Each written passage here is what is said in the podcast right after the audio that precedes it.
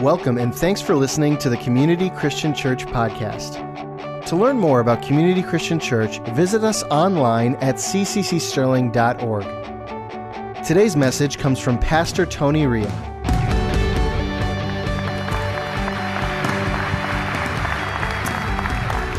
Once again, good morning. Welcome to Community Christian Church. So great to have you here. As Pastor Dan mentioned and Zach on the video announcements, today I'd like to begin a brand new four part series entitled Get in the Game. And if you think we chose that title just because this weekend signals the start of yet another NFL football season, you're absolutely right. That's the reason we did that. And I know some of you are not football fans. In fact, some of you hate football and you don't get the hype. And if we didn't play another football game ever, it'd be too soon for you. I understand. However, according to the latest statistics, two thirds of all Americans watch NFL football, and more and more women are jumping on the bandwagon. And so we simply can't ignore it or disregard it. It's one of those subjects we have to talk about. And so I'd like to begin this message and this series by showing you a, a football video clip. This clip comes from the movie Rudy. Anybody ever see that movie? All right, a lot of you. If you haven't seen the movie Rudy just yet, you can't com- uh, complain about me spoiling it for you because the movie is 25 years old. You had plenty of time to see it since 1993. Okay, Rudy's a true story. It's based on the life of Daniel Ruettiger, or Rudy for short. And Rudy grew up just outside of Chicago in the late 1960s, and his childhood dream, what he dreamed about from the time he was a little kid, just five or six years old, was to play football at the University of Notre Dame. But there were a, fir- a few challenges to that dream, three of them to be exact. The first challenge was Rudy's grades. They were way below average. In fact, they were unacceptable. Number two challenge, he didn't have any money, and his parents didn't have the money to send him to college. And challenge number three, he was five foot six and weighed 155 pounds, and he played defense. And the preferred weight and height at that time for his position was six foot three, 220 pounds, or two Rudies. but he didn't give up and he refused to be denied, and he did not abandon his dream. So after graduating from high school in 1972, same year I graduated, he made his way to South Bend, Indiana, and he applied to Notre Dame College as a student, where he was promptly rejected. In fact, his grades weren't even close to their academic requirements. So, what Rudy did is he enrolled in a nearby junior college to work on his grades. And he met a guy by the name of D Bob. D Bob became his close friend. And one of the reasons why he liked D Bob so much is because D Bob was a smart guy. And he began to tutor Rudy. And after uh, tutoring him for several months, and his grades did not improve, that's when D Bob had him tested. And lo and behold, found out that Rudy did indeed have a learning disability. So for the next two and a half, three years, Rudy worked really hard to overcome his disability. And all during that time, whenever he had a chance, every time there was a new semester, he applied at Notre Dame, and every time he applied, he was rejected. Rejected, rejected. And then during the last semester of transfer eligibility, his last shot at it, he was finally accepted and he became a Notre Dame student. What do you think was the first thing he did?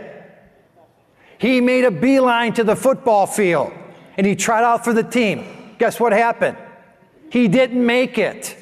It wasn't even close. But because he was so persistent and he was such a hustler and even better talker, he convinced the head coach to give him a spot on the practice squad. Now, as a member of the practice team, he went to practice each and every day and he got his brains kicked in. That's, that's what happened. He stood across the line from the real players and got them ready to play in the games. And he took a beating every day. But he never complained about the long hours or the bumps and the bruises or everything that he had to go through. He showed up for practice and he did his job each and every day. And after all of that effort and sacrifice, he begged his coach to put him in one game for that year. Just one out of the 12 games to let him dress for that game. Because as a practice squad person, he couldn't dress for the games. He just wanted to get out on the field in full uniform and prove to his dad and his brothers that he was a Notre Dame football player. But the coach refused. The coach didn't put him on the roster for any of the games. And when the last game of the season was there and they looked at the board and saw that his name wasn't on the roster for that game, one by one, all of the senior members of the varsity team, they walked into the coach's office and they laid their jerseys down on the desk and they said, You know what, coach, I'm sorry, but I'm going to have to sit this one out. I can't play. Let Rudy play in my place. They all said it the same thing. So the coach was forced to put him on the roster for that game, that last game of the season. But he didn't play him. Rudy stood on the sidelines the whole game. He watched from the sidelines until the closing seconds of the game when the players and the fans and even some of the coaches began to chant his name because they all knew his story and they all loved Rudy. They began to chant, Rudy, Rudy, Rudy, Rudy. And finally, the coach, he felt the pressure. And with just a few ticks left on the clock, he sent Rudy into the game, and the fans went wild.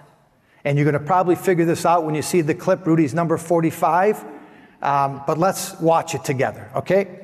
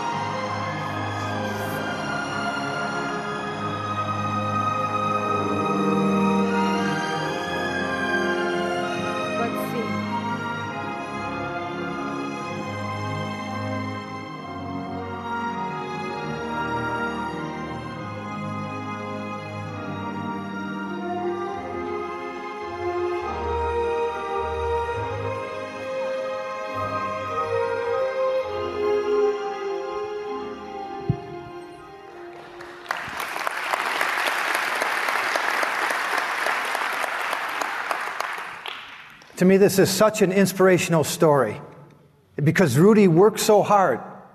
He went against the odds in order to fulfill his dream, and it certainly wasn't a walk in the park.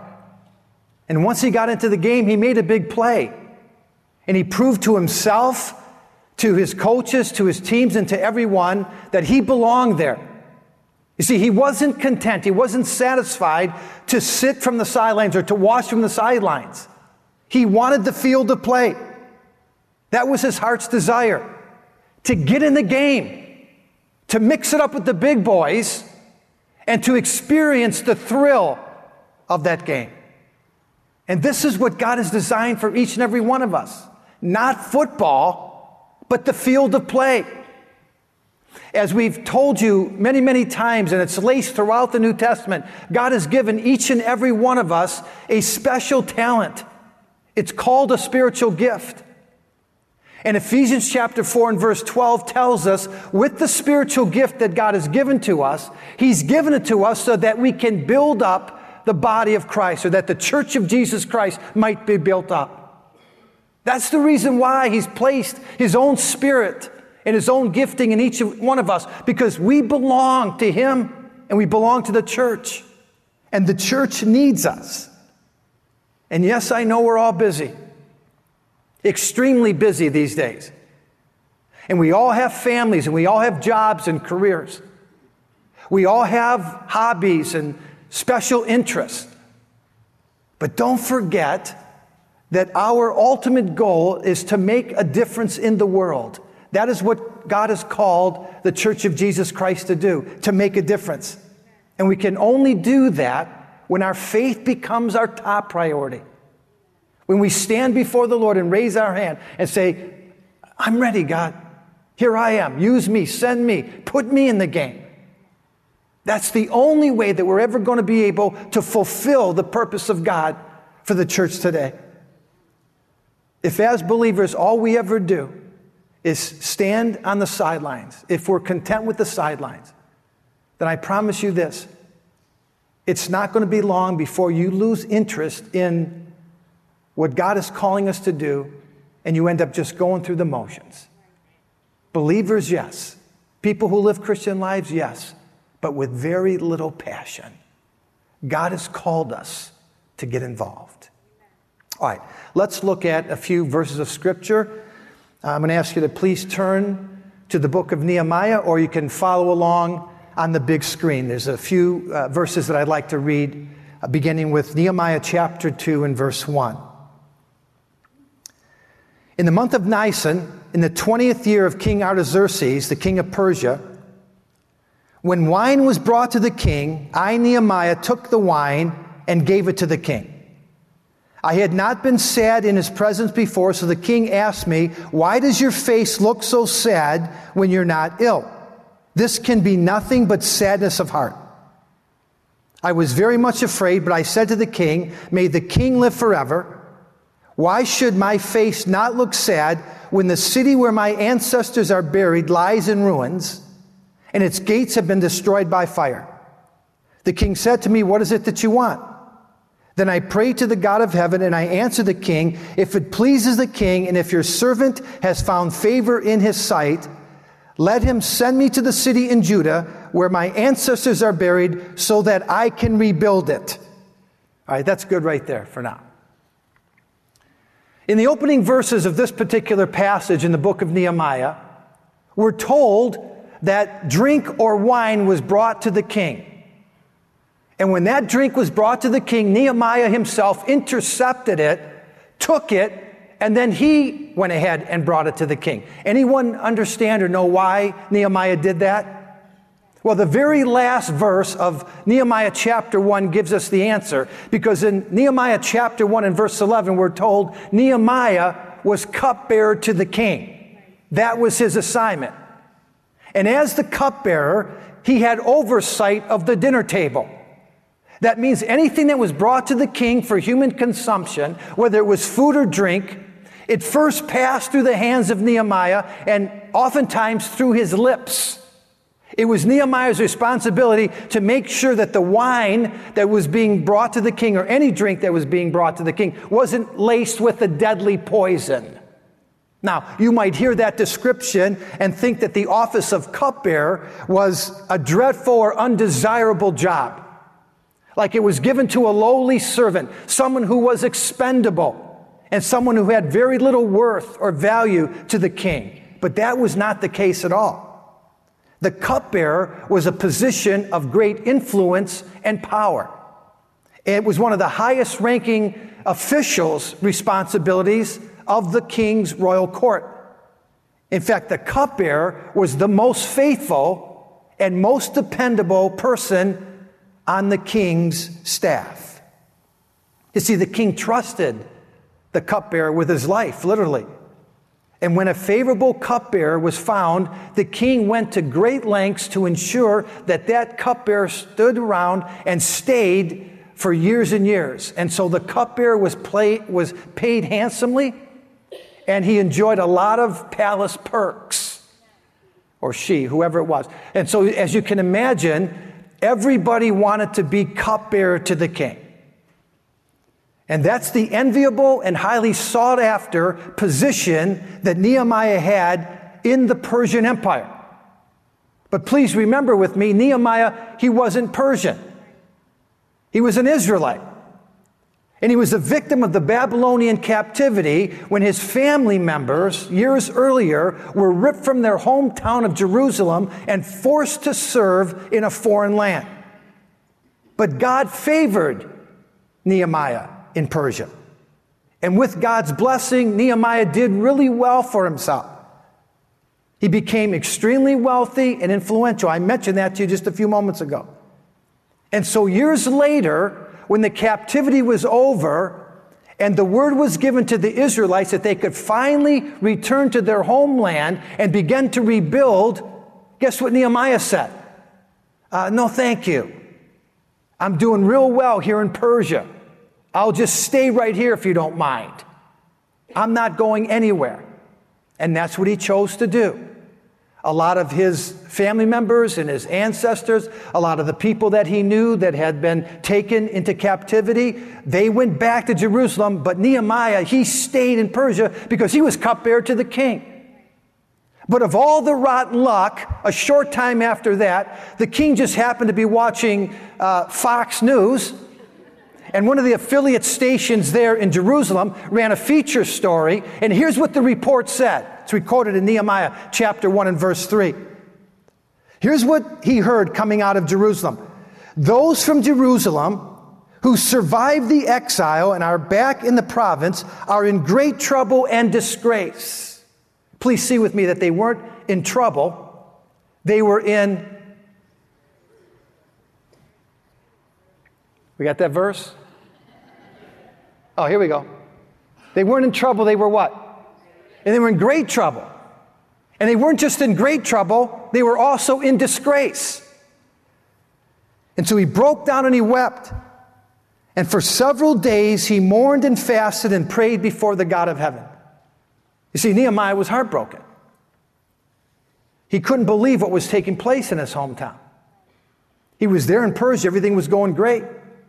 I mean, he had a good job, family was well taken care of. He thought he'd just stay there. God is blessing me, God's favoring me. For some reason, God has decided to promote me, and here I am. But then he heard what was taking place in his hometown. He heard about the people of God, and he spent some time in prayer. And after that time of earnest, faith filled prayer, the same kind of prayer that we experienced this past Wednesday during our prayer and praise time. And if you were there, you know exactly what I was talking about because we reached out to heaven and heaven answered back. I mean, the presence of God showed up. And that's precisely what happened for Nehemiah. After he prayed to God, and after he fasted and he cried out, mourned, and, and just waited upon the Lord, the Lord responded to Nehemiah, and the Lord answered him. And do you remember what he said to Nehemiah in so many words? Get in the game, Nehemiah. It's time to get in the game. It's time to go to work. You see, from every perspective and all vantage points, Nehemiah was doing really well in Persia. He had it made. I've mentioned this to you a couple of times now. God favored him, God blessed him. And the reason that God blessed him so much is because that's the kind of God we serve. He's a God of blessing. He's a covenant keeping God. And when you enter into a covenant relationship with Him, He opens the windows of heaven and He pours out blessing after blessing after blessing. He did that for Nehemiah. Nehemiah was a God fearing man. And so he had there in Persia a coveted career. He was doing really well for himself and his family, his wife and his children, they all enjoyed the financial blessings and benefits this world has to offer. But how many you know Persia wasn't Nehemiah's source? God was. And God was in control of his life. And there was kingdom of God work that necessitated Nehemiah's involvement. And the kingdom assignment that Nehemiah had been given the very purpose that God had given to Nehemiah from the time that he was born was not there in Persia, it was in Jerusalem. That's what God had called Nehemiah to. Even though he had set him up in Persia, even though everything was going good for him, his real call, his objective that God had given to him, the ultimate assignment, was in Jerusalem. And the same is true for every single one of us our God given assignment, our kingdom purpose. It's not cupbearer to the Persian king. It's not a life of wealth and influence in the world, as attractive as that might be, and as infatuated as we have become with the American dream. God has so much more in store for us than what this world has to offer.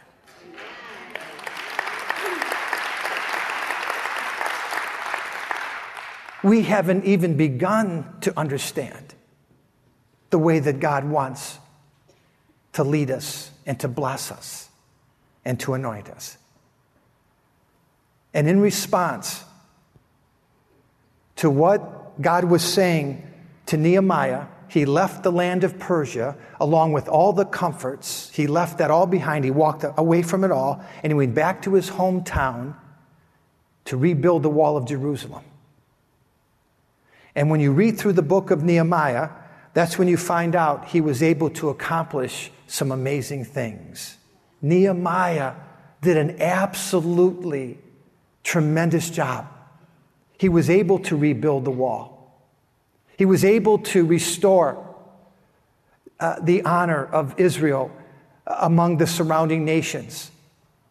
He brought back a desire to serve God. He, he, he initiated a spiritual awakening among the people. And there was just so many great things that Nehemiah was able to do. I mean, Nehemiah went back to Jerusalem and he shined in all that God had purposed for his life. And so tell me, who helped Nehemiah do all these things? Who made Nehemiah great? Absolutely, it was God. In fact, whenever we're asking questions like that, the answer is always God. God was the one who went before him. God favored him. God made sure that he was following his leading and his guidance. But I want you to understand, and here's the point of this message this morning. This is, this is what I want you to hear now. So if you drifted off, come on back. Even though God helped Nehemiah to accomplish his mission in Jerusalem, there was somebody else in the picture. There was someone else who contributed to Nehemiah's success. Do you know who that was? It was the king, King Artaxerxes. It was the king who God had shown favor to and allowed Nehemiah to win his heart. King Artaxerxes he loved Nehemiah.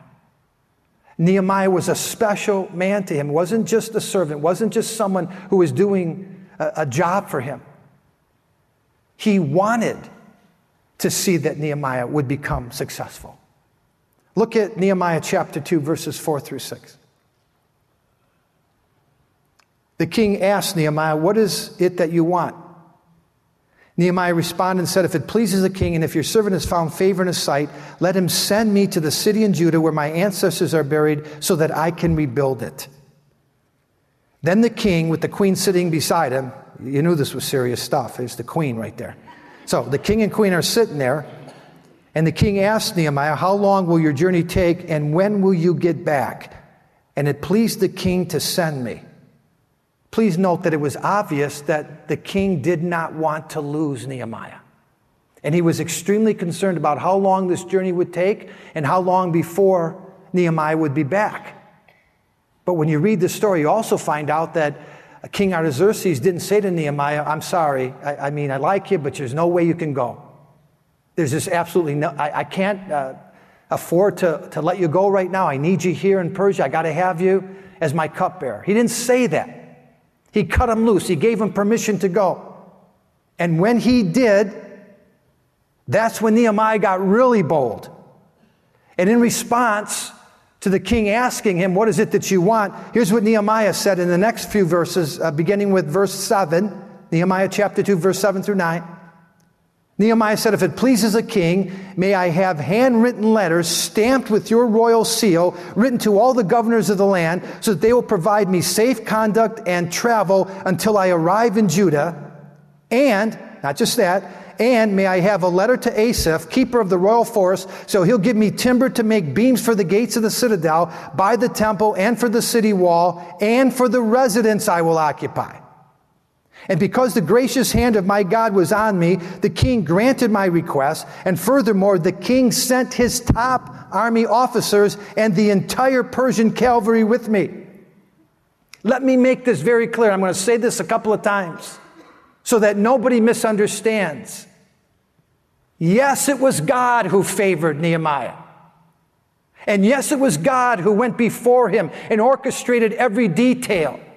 The hand of God was on Nehemiah because he had called Nehemiah to go back to Jerusalem following the captivity and rebuild the wall. This was all about God's doing. But the king of Persia made it happen. It was the king that got involved. And he was instrumental in getting Nehemiah all the way to Jerusalem from Susa, which was a distance of many hundreds and hundreds of miles. And, off, and, and a lot of that uh, uh, territory was dangerous ground. And so he sent the entire Persian army, along with his own chariots, to escort Nehemiah to his place of destination. And once he was there, he foot the bill. I mean, he told Asaph and all the others, you give Nehemiah whatever he needs for the building project and you put it on my tab. So he was the one who paid for all the materials that it took to rebuild the wall of Jerusalem.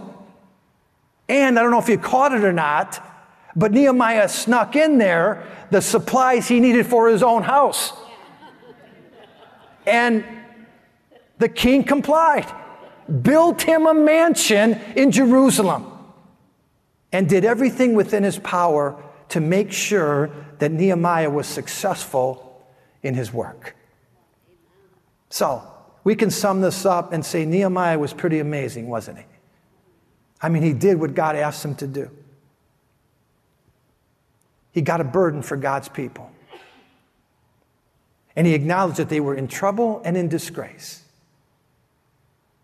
And he decided to do something about it himself. He wasn't content to watch it on the news or to hear stories and reports of what was taking place. He went to Jerusalem, he rolled up his sleeves, he got in the game.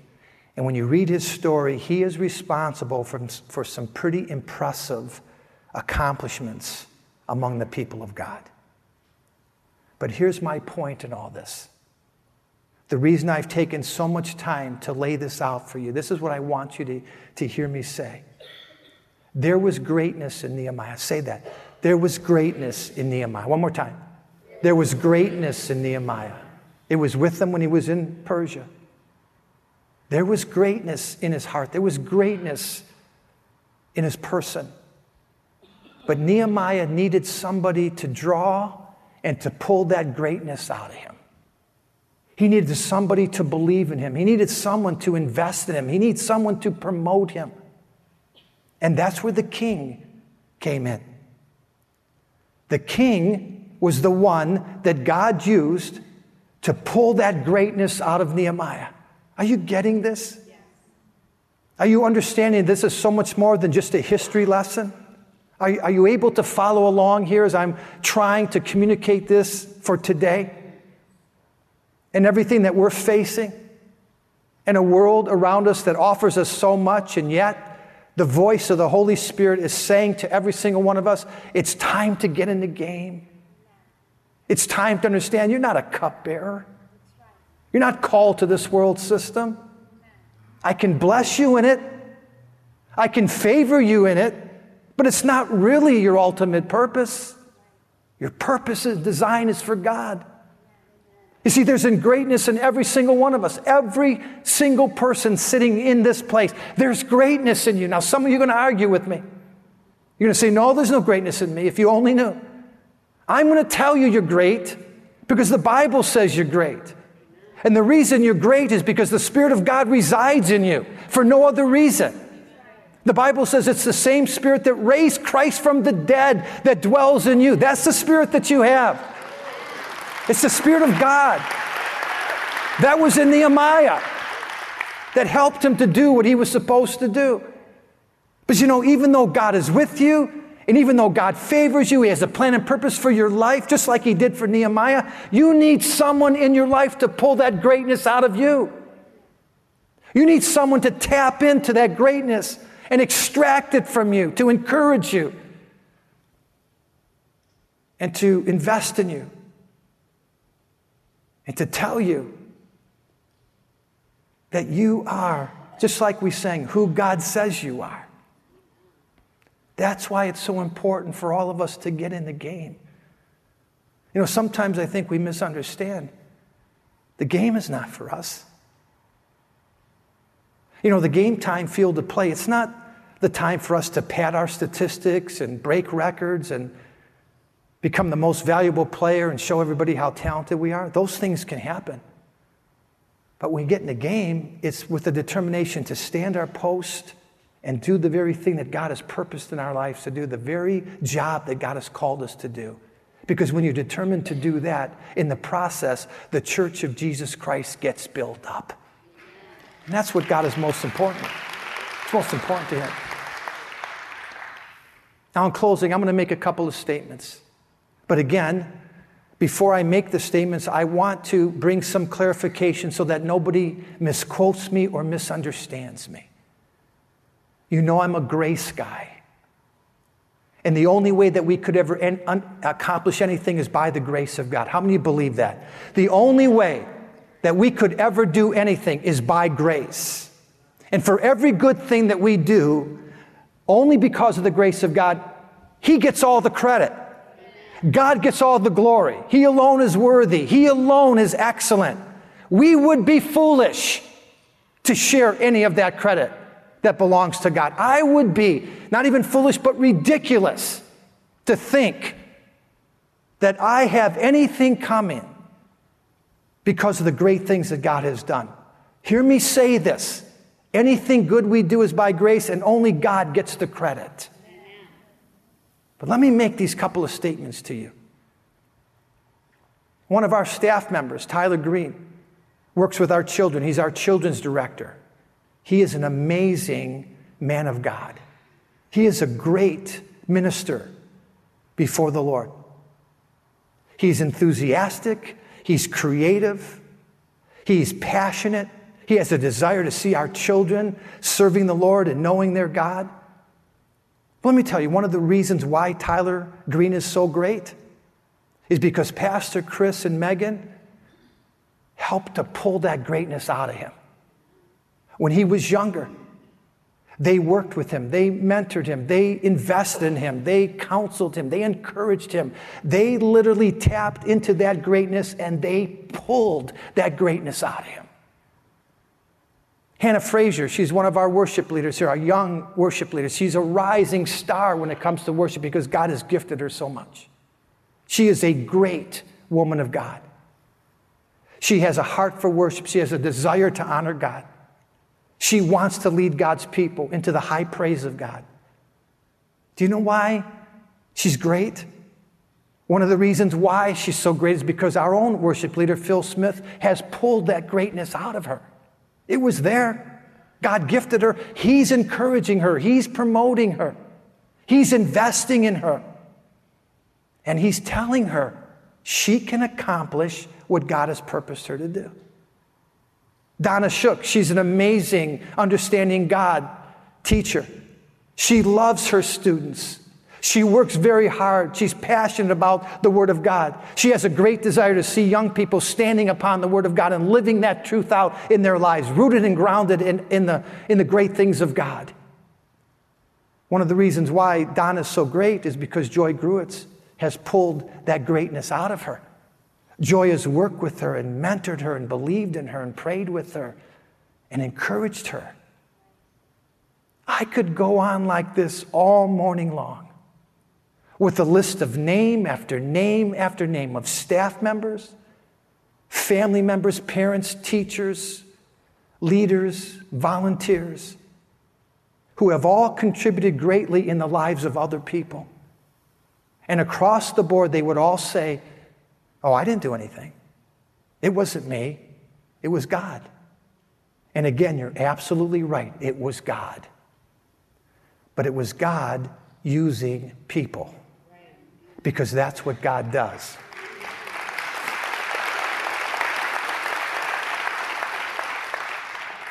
God does not need us. He chooses to use us. He could do the work himself. God could go about this whole thing of evangelism and community a lot different than what we do today if he wanted to. But he chooses us. He chooses people. And He says, Here's what I want you to do use the greatness that I've given you, get in the game, and pull that greatness out of somebody else. Now, one of the final lessons that Jesus taught to his disciples was just a few hours before he went to the cross. And this was one he really wanted them to understand. In Matthew chapter 23 and verse 11, he gathered his disciples together. It was just the disciples, no one else. And he asked them a question Do you really want to be great? You know, they were arguing among themselves who the greatest was. He said, Do you really want to be great? Is that important to you? You want to be an MVP one day? You want to do some significant things for the kingdom of God? Do you really want to be significant and, and accomplish things? Then here's the lesson you need to learn the greatest among you is servant of all. Servant. And so when you get into the game, it's not for you, it's for the people around you. It's for the people that God has called you to serve. Because that's what Jesus modeled and the example that he gave us. He served. Let's bow our heads for prayer.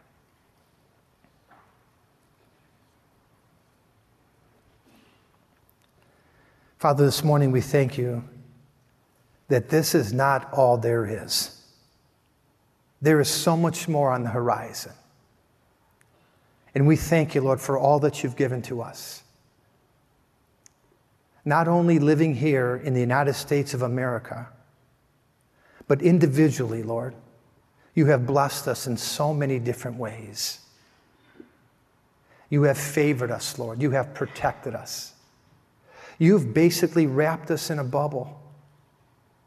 And you have taken us along a path where we have to admit and we have to conclude that our God is with us. We thank you for that, Lord. We thank you for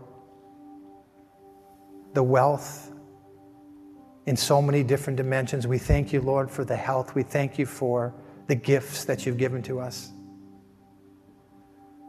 This world has a lot to offer. But in you, there's so much more. When we're willing, Lord God, to just follow you